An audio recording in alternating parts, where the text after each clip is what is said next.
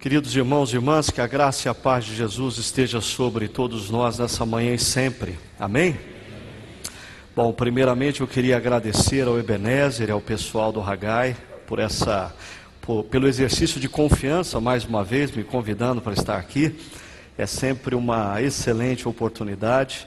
E eu queria pedir perdão para vocês também. Desculpa porque ah, quem me conhece sabe que eu detesto esse negócio de chegar num evento para falar ah, e não ter tempo para me relacionar com as pessoas, mas eu estou desde a última quarta-feira à noite lutando contra uma gripe. E ontem à tarde eu percebi que se eu viesse para cá, ah, eu me conheço, eu não ia conseguir me poupar e hoje de manhã eu não ia ter voz. Então eu fiquei lá na minha cidade, bela, bonita, Campinas. Se bem que a minha cidade ela é bela, mas ela anda feia, né? Ah, como todo o nosso Brasil. O nosso Brasil é belo, mas ele anda feio. E nós precisamos pensar seriamente por que isso. Eu me lembro sempre de uma frase do filósofo cristão Francis Schaeffer que dizia que a razão da proliferação do mal é a omissão do bem. Se o nosso Brasil e a minha cidade anda feia, é porque talvez aqueles que se chamam discípulos de Cristo andam se omitindo nas mais variadas frentes. É um pouquinho sobre isso que nós vamos falar hoje pela manhã. Eu fui convidado para falar com vocês sobre esse tema. Siga-me e ouça somente a minha voz. É, é claro, é a voz de Jesus dizendo: siga-me uh, e ouça somente a minha voz, porque nós somos homens e mulheres inserido, inseridos num mundo de muitas vozes, de muitas vozes. Talvez Nenhuma outra geração em toda a história da humanidade esteve tão sobrecarregada de processos midiáticos, o que geram vozes por todos os lados, por todos os lados. Ah, você, ah, ah, assim como eu, nós recebemos milhares de e-mails diariamente.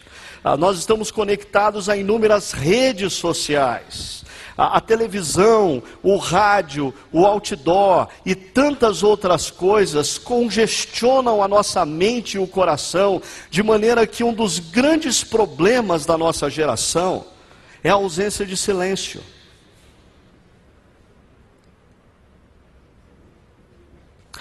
Por sinal, nós nos sentimos profundamente desconfortáveis com o silêncio.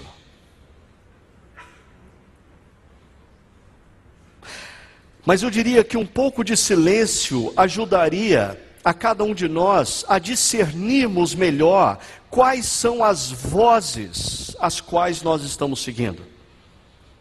Existem vozes provenientes da cultura, existem vozes provenientes do nosso próprio interior, das nossas próprias ambições. Existe uma voz singela, a voz do Senhor Jesus aquela que, segundo o Salmo 23, diz que nos conduz a águas tranquilas, que nos gera descanso, que nos leva para um lugar comparado a uma árvore plantada do lado de um ribeiro de água, mesmo em tempo de seca. Essa árvore floresce e dá frutos, mas tudo isso é consequência daquele que ouve a voz do bom pastor. E eu diria que não é fácil hoje em dia ouvir a voz do bom pastor. Eu queria convidar vocês a lerem o Evangelho comigo de João, capítulo 10, versos 3 e 4. É, eu não tenho projeção no PowerPoint, o pessoal ali de trás pergunta, mas como você não tem projeção no PowerPoint? Não, é, se é para usar terno e gravata, vamos ao modelo convencional, sem PowerPoint, certo? Ah, vamos fazer a coisa direitinho. João capítulo 10, verso 3 e 4 diz o seguinte: O porteiro abre-lhe a porta e as ovelhas ouvem a sua voz. Ele chama suas ovelhas pelo nome e as leva para fora. Depois de conduzir para fora todas as suas ovelhas, vai adiante delas e estas o seguem, porque conhecem a sua vós. Eu vou parar por aí, mas eu preciso dizer duas coisinhas a título de introdução do nosso estudo desse texto. Depois de me debruçar nesse texto horas, horas, horas, horas, eu cheguei a duas conclusões. A primeira delas é que para falar 50 minutos eu ia ter que me restringir a falar desses dois versos. Ah, agora, perceba bem, seminaristas e jovens pastores presentes, jamais façam isso, ok? Se você tá, se você é seminarista e está começando no ministério, eu diria que para pregar esse texto, você tem que pregar João capítulo 10, do verso 1 ao verso 21. Prestando bastante atenção em João 9. Ah, você só pode escolher dois versos e pregar assim como eu vou fazer, ah, depois que você tiver 25 anos de ministério. Antes disso, você tem que pregar o texto inteiro. Ok? Então, eu diria que o mínimo irredutível desse texto seria do capítulo, capítulo 10, do verso 1 ao verso 6, que forma uma perícope. Mesmo assim, os nossos olhos teriam que estar voltados para João capítulo 9. Ah, e aqui vem a segunda conclusão que eu tirei, além de escolher apenas o verso 3 e 4 para ser assim o foco da nossa meditação. Ah, é impossível compreender o que Jesus diz nesses dois versos sem perceber o que aconteceu em João capítulo 9. Ah, e aqui veio à mente aquela frase tradicional e convencional que eu já ouvia dos meus professores desde o meu tempo de seminário: todo texto fora do contexto só serve de pretexto. Ah, todo mundo sabe mas nem sempre o pessoal está atento a isso. Quantas vezes eu já ouvi sermões em João capítulo 10, lindos sermões, que fazem as pessoas chorarem, mas que desprezam o contexto. Você só consegue compreender a profundidade do que Jesus está dizendo em João capítulo 10, se você compreender o que aconteceu em João capítulo 9. Por isso, eu quero convidar você a voltar uma página na sua Bíblia e ir comigo em João capítulo 9, aonde nós encontramos Jesus face a face com o cego de nascença, como diz o texto. Ah, Jesus e os seus discípulos estão andando pelas ruas de Jerusalém. Ah, e de repente eles se deparam com um mendigo. Aquele mendigo, ele é um cego. O texto nos diz que ele é cego de nascença, ou seja, aquele homem nunca viu a cidade nunca viu a face de seus pais, nunca viu a face dos seus amigos, nunca contemplou o azul do céu, ele não conhece o que é enxergar, a única coisa que ele pode fazer é ouvir. E talvez naquela manhã, ele escuta uma conversa extremamente desconfortável. Porque se você estiver comigo no verso 2, quando os discípulos de Jesus olham para aquele homem, a pergunta que eles levantam é: Mestre, quem pecou? Este homem ou seus pais? É interessante como os discípulos de Jesus têm diante deles um homem sofrendo, um homem em dor, um homem cercado pela sua limitação, mas diante desse homem, os discípulos de Jesus pensam em fazer teologia. Ah, essa moda começou naquele tempo, mas até hoje perdura. É impressionante como, diante de tragédias que nós temos vivido, ao invés de homens de Deus e igrejas se moverem na direção do amor, da caridade, do serviço aos que sofrem, muitos optam por fazer teologia. Afinal de contas, onde estava Deus quando isso aconteceu? Se Deus é soberano, por que ele permitiu isso? Ah, é, é, o que os discípulos de Jesus estão fazendo.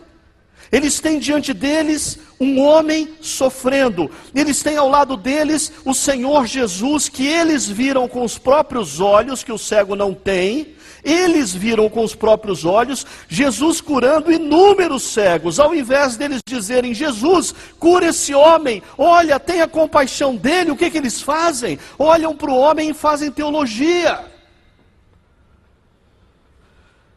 O texto bíblico nos indica que Jesus não desprezou de todo a pergunta dos seus discípulos, mas ele procura trazer o foco do problema, da teologia para a vida, do conceito para a existência, da teoria para a prática. E, e, Jesus diz que aquele homem cego estava ali porque a obra de Deus precisava se manifestar na sua vida e na sua história. E o que acontece em seguida, por favor, me acompanhe, no verso 6 a 7 de João 9, diz assim: essa parte as mulheres não gostam muito. Tendo dito isso, cuspiu no chão. As mulheres não conseguem imaginar um Jesus que cospe no chão. Hã? Mas o pior está por vir. Misturou terra com a saliva e aplicou-a aos olhos. Já pensou se a gente dissesse que a saliva de Jesus misturada com terra elimina rugas? Aí, aí elas não iam ver problema nenhum. Mas diz que Jesus misturou a saliva com a terra e aplicou nos olhos do cego. Então disse: Vá lavar-se no tanque de Siloé. O homem foi, levantou, lavou-se e voltou vendo. Eu queria chamar a sua atenção para o seguinte, para algo muito óbvio, mas normalmente gente que cresce em igreja acaba lendo os textos bíblicos sem mais perceber o óbvio. Porque a gente está tão acostumado a ouvir as histórias que passa desapercebido detalhes. E o óbvio nessa história é que esse homem não pode ver, ele pode apenas ouvir. Ele pode ouvir a voz de quem? De Jesus. E Jesus diz a ele: vá lavar-se no tanque de Siloé. E o texto diz: o homem foi, lavou-se e o milagre aconteceu. Ele voltou vendo. Mas o foco principal do texto não é o milagre. O foco principal do texto é a relação entre a voz de Jesus e a resposta desse homem.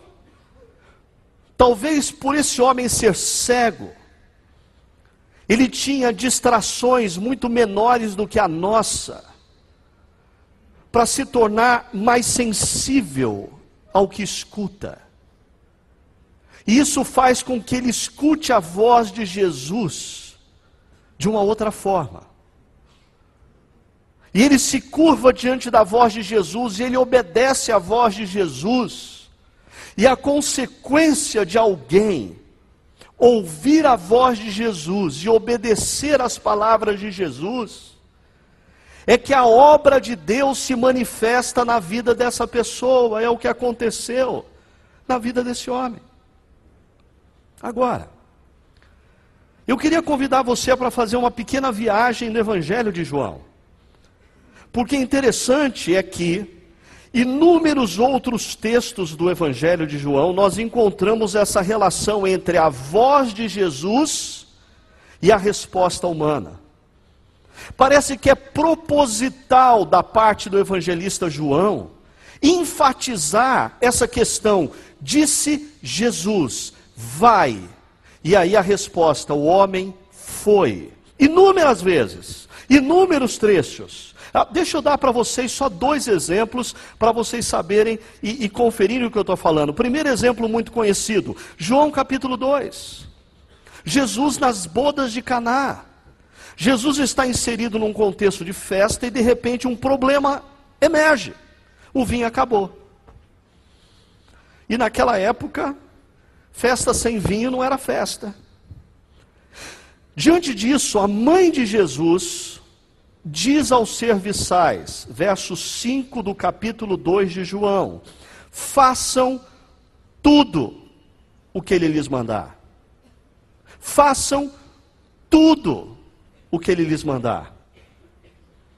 Façam tudo. O que ele disser, façam. Escutem a voz dele.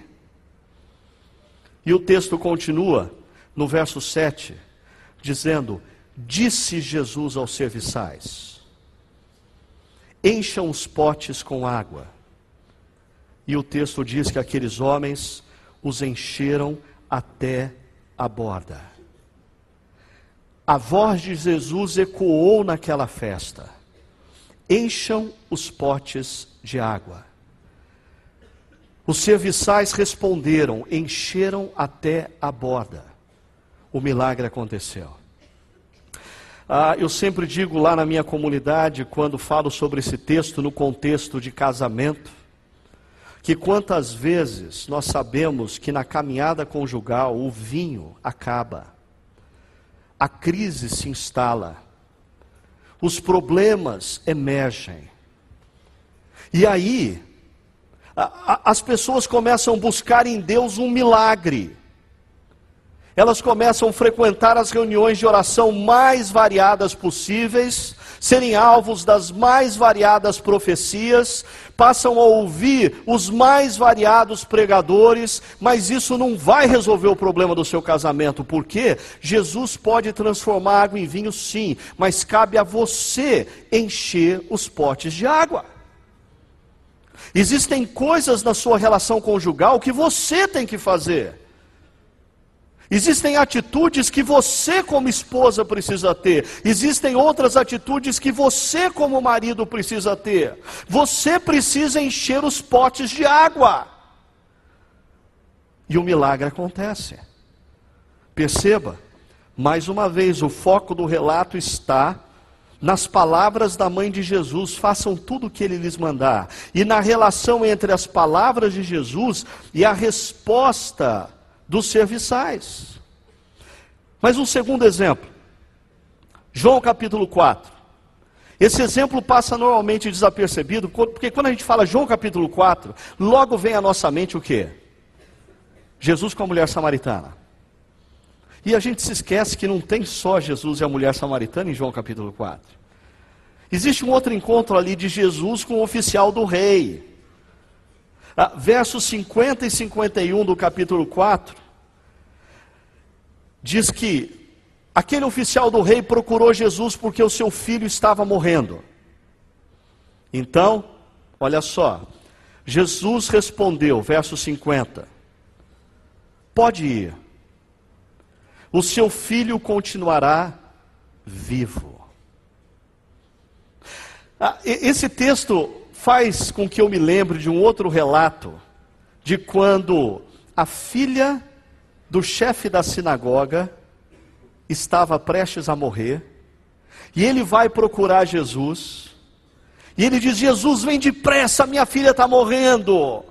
E Jesus diz: Tá bom, vou com você. E aí Jesus começa a caminhar, e Jesus vai passando pela multidão, e de repente alguém toca nas vestes de Jesus, e a filha do cara está morrendo. Jesus para e diz: Senti que alguém me tocou. Quem foi? Os próprios discípulos acham um absurdo, dizendo: Senhor Jesus, é, mas é, inúmeras pessoas estão aqui, o Senhor está perguntando quem te tocou. E eu fico imaginando Jairo olhando aquela cena, eu no lugar de Jairo estaria dizendo: Jesus, por favor, Jesus, deixa para lá esse negócio. Que história é essa de quem te tocou? Minha filha está morrendo. E Jesus para para conversar com uma mulher, e Jairo vai entrando em desespero. E quando Jesus se libera do encontro com a mulher, vem alguém da casa de Jairo e diz: Jairo, tua filha morreu.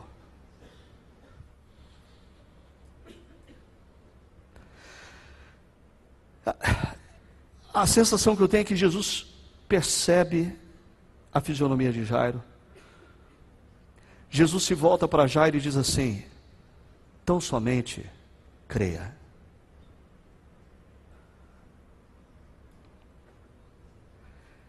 É, é a voz de Jesus ecoando no coração de um homem, quando os caminhos de Deus não se manifestam os seus próprios caminhos. Ele tinha alguns planos, e a gente faz muito isso com Deus. A gente diz, Deus, resolve o problema da minha empresa. Por sinal, Deus, eu tive pensando essa semana, eu tenho um plano joia para o Senhor resolver o problema da minha empresa. Senhor, resolve o meu problema financeiro. Por sinal, Deus, se eu fechar aquele contrato, o meu problema financeiro está resolvido. Senhor, resolve o problema com meu filho. Senhor, por sinal, se o Senhor arrumar um emprego para ele, tá... e de repente Deus não toma os nossos caminhos. Aquele homem de João 4, oficial do rei, vem pedindo para Jesus, por favor, vem à minha casa. O que Jesus responde? Pode ir, o seu filho continuará vivo. E a ansiedade para simplesmente ouvir isso e falar, tá bom. Mas olha o que diz o texto no verso 50. O homem confiou na palavra de Jesus e partiu. Estando ele ainda a caminho, seus servos vieram ao seu encontro com notícias de que o menino estava vivo. Mas o foco desse texto não é o milagre, o foco desse texto são as seguintes palavras: O homem confiou na palavra de Jesus e partiu. A voz de Jesus ecoou e um homem acolheu e confiou e obedeceu. O milagre foi consequência. É interessante, eu vou parar de dar exemplos, mas teriam vários. Você pode se lembrar, por exemplo, o que acontece na ressurreição de Lázaro, aonde também existe ali a ordem de Jesus para que os homens façam algo e o milagre acontece. Constantemente no evangelho de Jesus, a voz de Jesus ecoa Pessoas que acolhem e obedecem são alvos do milagre. Ah, no contexto brasileiro, nós temos uma fé muito voltada ao milagre, pouco voltada à obediência.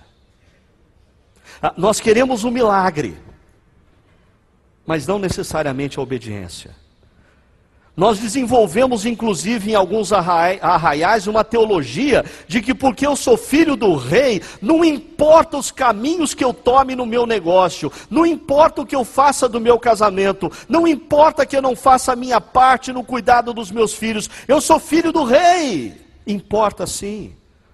Porque se você é filho do rei, se você é parte desse exército que você chama Jesus de general, a voz dele tem que ecoar no seu coração com autoridade. E você tem que se aprender a se curvar diante dessa voz e entender que a vontade de Deus é boa, é agradável, é perfeita. A vontade de Deus restaura os nossos caminhos. A voz de Deus dissipa o caos das nossas vidas. Quando, quando nós paramos de ouvir a voz de Deus, e passamos a ouvir a voz nosso, da nossa própria alma, ou a voz da nossa cultura, gradativamente a nossa vida vai entrando num processo de caos. Mas, mas quando a gente decide voltar a ouvir a voz de Deus, e acolher a voz de Jesus e dizer: Eu quero obedecer a tua voz, gradativamente de dentro para fora, Deus começa um processo de reorganizar a nossa existência. E aqui talvez esteja o ponto-chave do porquê João insiste em colocar a voz de Jesus ecoando a resposta humana e a ordem se restabelecendo. Porque é João que começa o seu evangelho no capítulo 1, Dê uma olhada, os primeiros três versos dizendo: No princípio era aquele que é a palavra, a voz. Ele estava com Deus e era Deus. Ele estava no princípio, com Deus no princípio. Todas as coisas foram feitas por intermédio dele, sem ele nada do que existe teria sido feito. E aí João vai completar dizendo que esse que é a palavra, ele se encarnou e habitou entre nós. Jesus é a palavra encarnada. Jesus é a própria voz que em Gênesis 1 ecoa no universo caótico quando diz: haja luz. E a luz se instala. Aquela voz que se propaga no universo em Gênesis 1, dissipando as trevas reorganizando o caos, trazendo vida e vida com qualidade é a voz de Jesus. Jesus tem que ser ouvido, não porque ele é um mestre judeu, nem porque ele é um guru oriental, nem porque ele é um sábio da antiguidade. Jesus tem que ser ouvido porque ele é o Deus criador. E quando ele diz e ele fala, o caos se dissipa e as trevas se apagam e a ordem se reinstala. Você quer experimentar a reorganização da sua vida? Você quer experimentar a reorganização da sua vida profissional, da sua vida afetiva? Você quer, quer experimentar ah, o milagre de Deus acontecendo no seu casamento? Então somente faça tudo o que ele vos disser.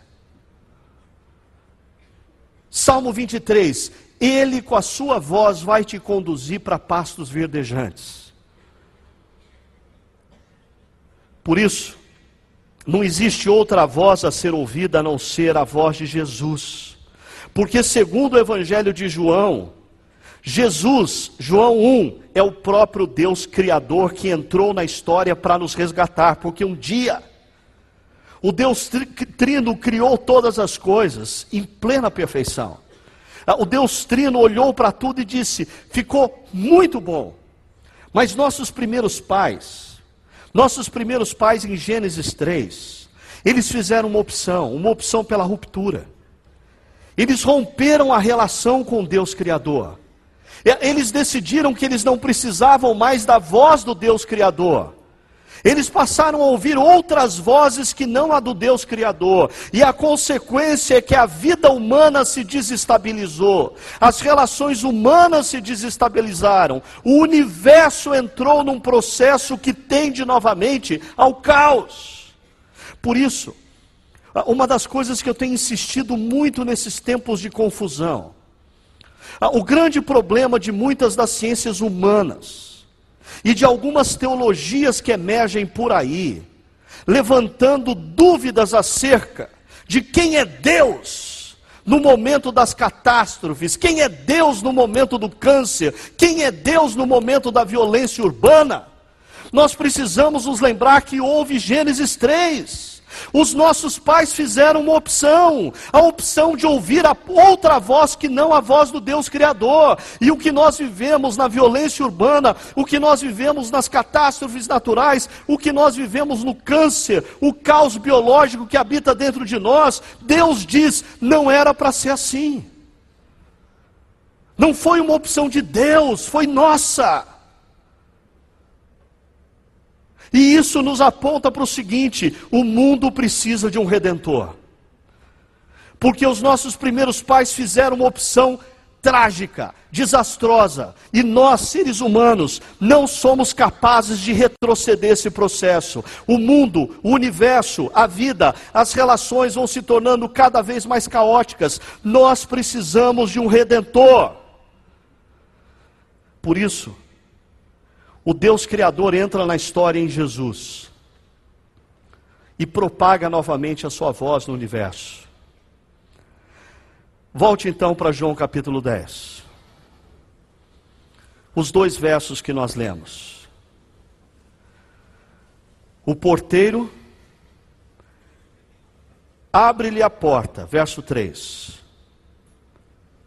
E as ovelhas ouvem a sua voz.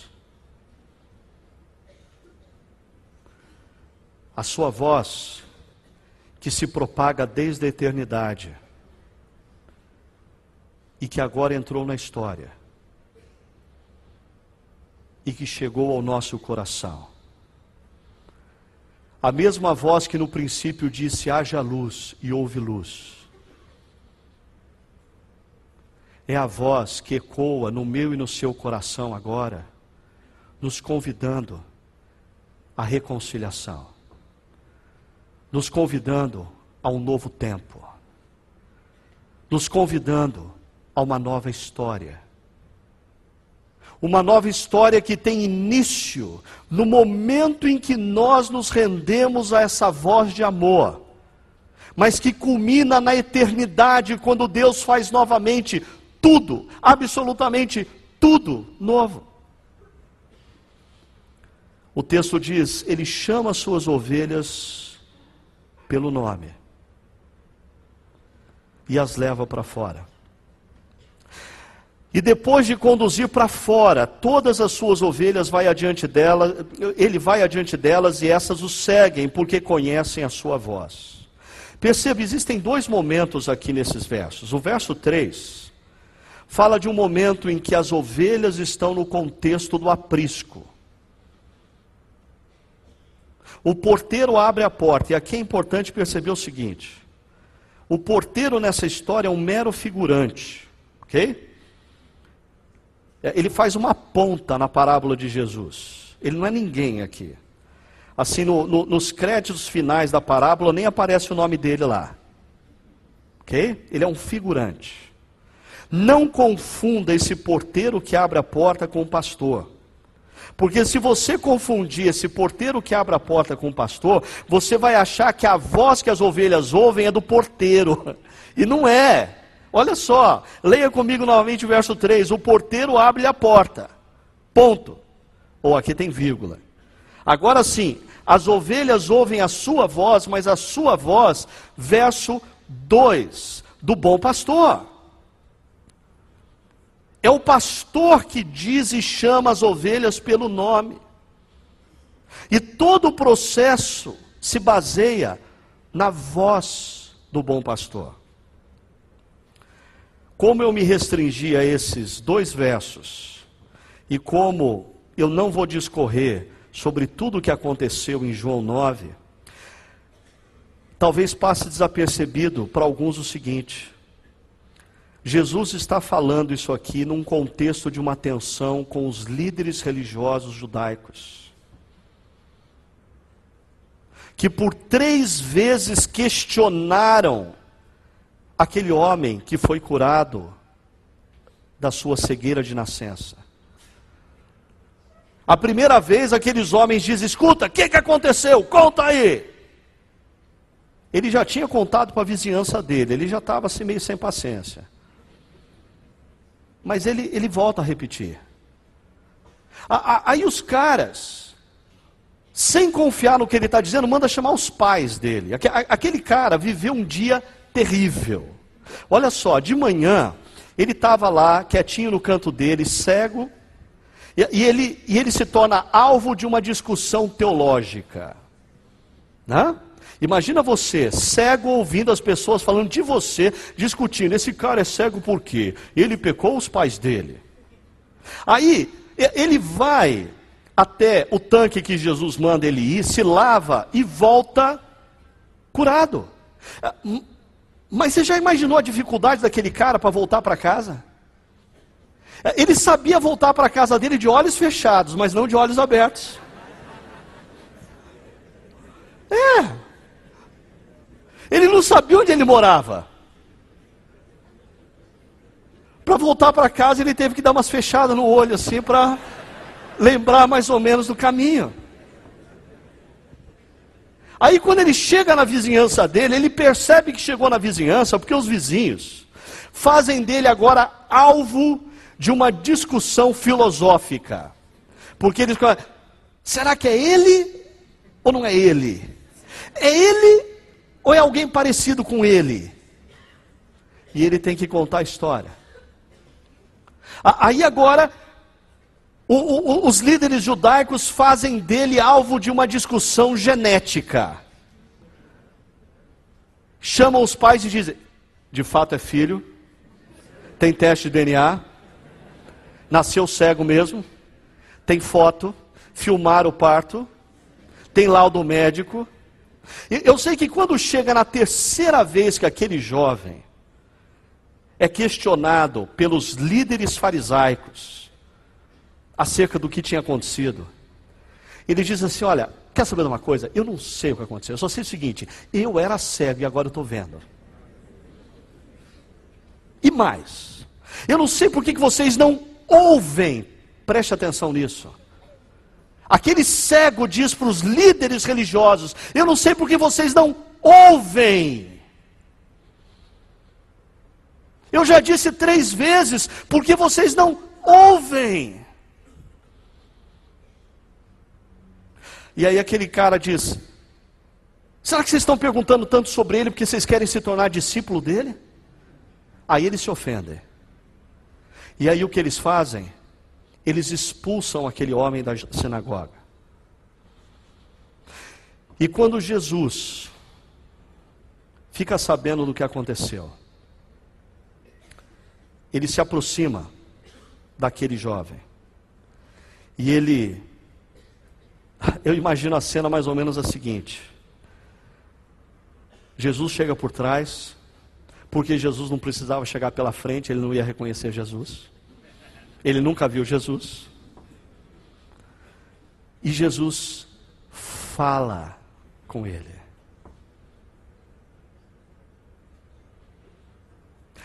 E o encontro daquele jovem com Jesus é o reencontro dele com a voz de Jesus.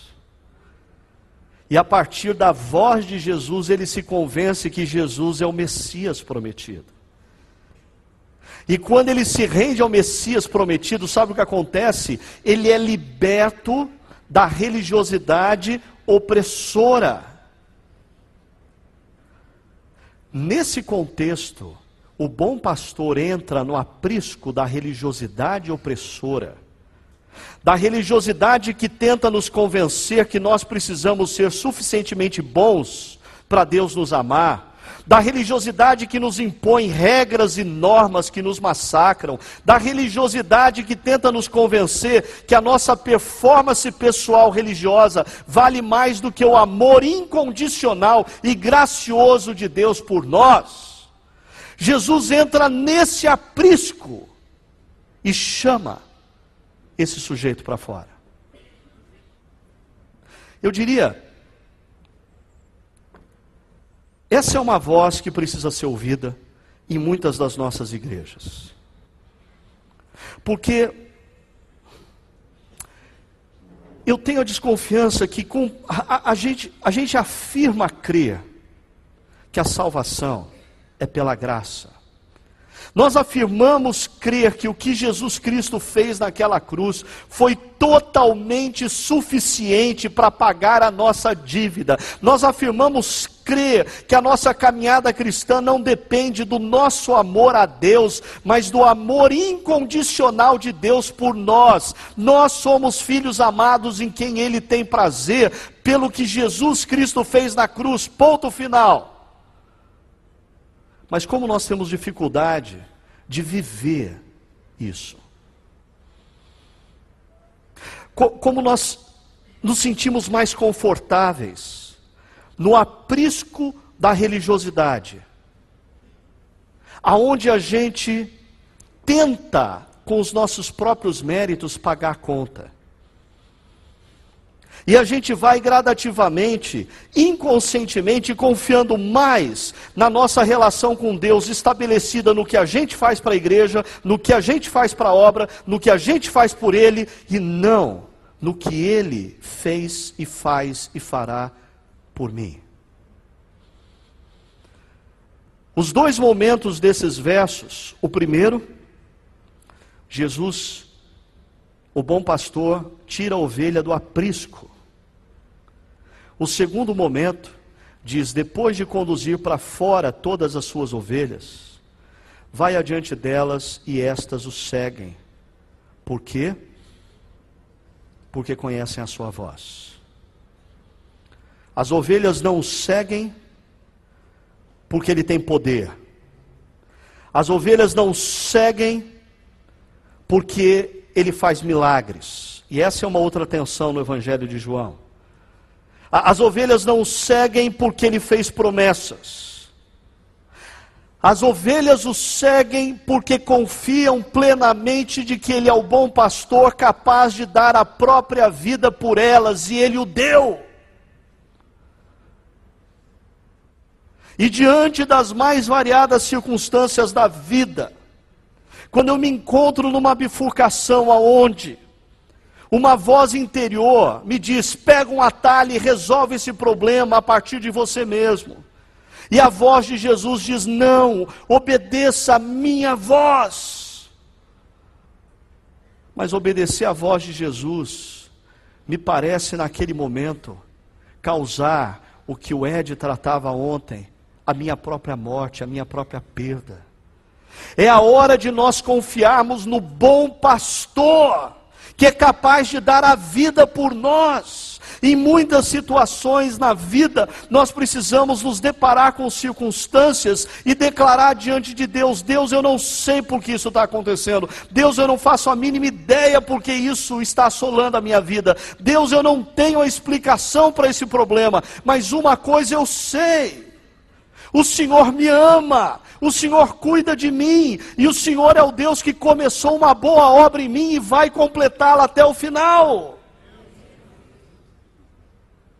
a, a confiança de que Jesus, como bom pastor, nos orienta, nos fala, nos diz. E quando nós fazemos opção pela voz dele, em alguns momentos nós vamos nos deparar com um milagre, em outros momentos nós vamos nos deparar com a cruz. Mas nós precisamos nos lembrar que a cruz não é o final da história, a cruz é o meio para a vida. E da mesma maneira, muitas circunstâncias adversas na vida, fruto da nossa opção em ouvir a voz de Jesus, são meios. Nós precisamos nos lembrar que esse bom pastor começou uma obra em nós e ele prometeu que vai completá-la. Domingo passado mesmo eu me lembrava de um amigo muito querido que faleceu alguns anos atrás, o Davi Germano. Nós vivemos a nossa adolescência ministerial juntos. E o Davi contava que quando ele era criança, ele gostava muito de ler gibi. E, certa ocasião, a mãe dele acordou no meio da noite. E ele estava acordado lendo gibi. E a mãe entrou no quarto brava e disse: O que, que, você está fazendo essa hora da noite lendo gibi? Você vai dormir já? E a mãe disse assim para ele: Eu vou até o banheiro. Se quando eu voltar, você tiver lendo gibi, você vai apanhar. E essa mãe tinha que ser muito corajosa, porque o Davi tinha 2,5 metros e cinco de altura. Né? E o Davi ficou desesperado, por quê? Porque, segundo ele, ele estava lendo o gibi e o herói dele estava amarrado no trilho do trem, e o, e o trem estava chegando. E ele disse: Eu não posso deixar o meu herói nessa situação, o que vai acontecer com ele? E aí ele ouviu a porta do banheiro abrindo e ele ficou desesperado. E aí ele foi para a última página do gibi e leu as três últimas tirinhas que mostrava que o herói estava são e salvo, estava do lado da namorada e tudo deu certo no final. Ele fechou o gibi, jogou debaixo da cama, apagou a luz e dormiu. Ele dizia: Naquela noite eu consegui dormir. Eu não sabia como o meu herói havia se safado, mas eu sabia de uma coisa: no final deu tudo certo. Eu não sei como Deus vai desatar o nó na sua e na minha vida. Eu só sei de uma coisa: no final vai dar tudo certo. Porque Ele é o bom pastor porque ele é capaz de dar a vida pelas suas ovelhas. Aquele que escuta a voz do bom pastor e se deixa orientar pela voz do bom pastor, que é o Deus Criador, a mesma voz que ecoou no universo um dia e dissipou as trevas e reorganizou o caos, pode fazer isso outra vez na minha vida e na sua vida hoje. Termino com duas palavras de Jesus do Evangelho de João. Em João capítulo 14, verso, 16, verso 6, Jesus diz: Eu sou o caminho, a verdade e a vida. Ninguém vem ao Pai a não ser por mim. Eu diria, essas são as palavras de Jesus que nos tira do aprisco da religiosidade, do aprisco da autoconfiança, do aprisco que tenta nos convencer que tudo depende da nossa performance. E nos convence agora, essa voz, de que não existe outro caminho, Ele é o caminho, Ele é a verdade, Ele é a vida. Ninguém vai, ou ninguém vem ao Pai, porque Ele e o Pai são um. Ninguém vem ao Pai se não for por Ele.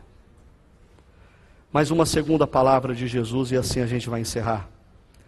Em João capítulo 15, verso 10 e, 14, verso 10 e verso 14, Jesus diz: Se vocês obedecerem os meus mandamentos, permanecerão no meu amor.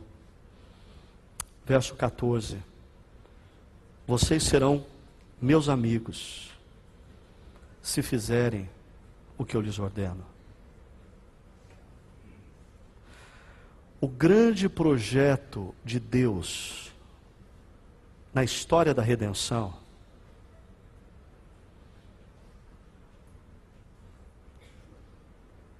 é trazer, de no, trazer eu e você novamente para o aconchego da amizade dele. Talvez uma das grandes crises de Adão pós aquela decisão errônea foi no final do dia, quando Deus não apareceu para um bom bate-papo e um cafezinho. A amizade foi quebrada. Porque eles deixaram de ouvir a voz do Deus Criador. Mas o Deus Criador entra na história para naquela cruz pagar o preço da minha e da sua dívida o Deus Criador entra na história e nos chama pelo nosso nome, nos convidando a nos tornarmos seus filhos amados em quem Ele tem todo o prazer. O Deus do Criador nos convoca para sermos seus súditos na história e participarmos da reconstrução de todas as coisas a partir de Jesus, o Deus Criador encarnado Jesus entra na história para nos falar, nos orientar e nos guiar. E nos convida a vivermos uma vida de amizade com Ele. A amizade é algo interessante. Porque a verdadeira amizade pressupõe a reverência para com o outro. O verdadeiro amigo, ele aprende ao longo da caminhada que existem coisas com as quais eu não devo brincar com aquele amigo, porque ele é sensível naquilo. A amizade com Jesus nos convence de que existem atitudes na nossa vida que alegram o coração dele. Existem atitudes na nossa vida que entristecem o coração dele. Mas quando nós decidimos seguir a Jesus e nos tornarmos amigos dele, nós procuramos constantemente optar por aquilo que faz o nosso Senhor Jesus sorrir. Não que disso dependa a nossa eternidade. Essa, ele, como bom pastor, já garantiu, porque ele deu a vida por nós. Agora, viver essa relação de amizade com Jesus é uma questão de constrangimento. O amor de Cristo nos constrange. Quanto mais nós refletimos no que aconteceu na cruz, mais as nossas vidas são transformadas. Quanto mais nós refletimos acerca do que aconteceu na cruz, mais nós nos rendemos à Sua voz. A Sua voz que nos convida a sairmos do, apri do aprisco, da religiosidade opressora e nos tornarmos um discípulo amado em quem Ele tem todo o prazer. Uma voz que nos convida a obedecê-lo. E eu queria que vocês se lembrassem. No Evangelho de João, a voz de Jesus ecoa. Uma pessoa atende. E a obra de Deus acontece. Que seja assim também na minha vida e na sua vida. Ao longo da nossa jornada. Enquanto Deus nos quiser nessa história. Amém? Vamos orar? Senhor, nós nos colocamos humildemente.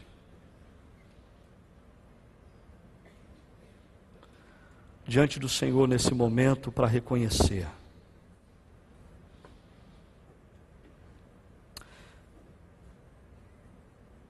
Que temos desperdiçado a oportunidade de vivermos uma vida plena, uma vida abundante, porque temos optado por outras vozes que não a do Senhor.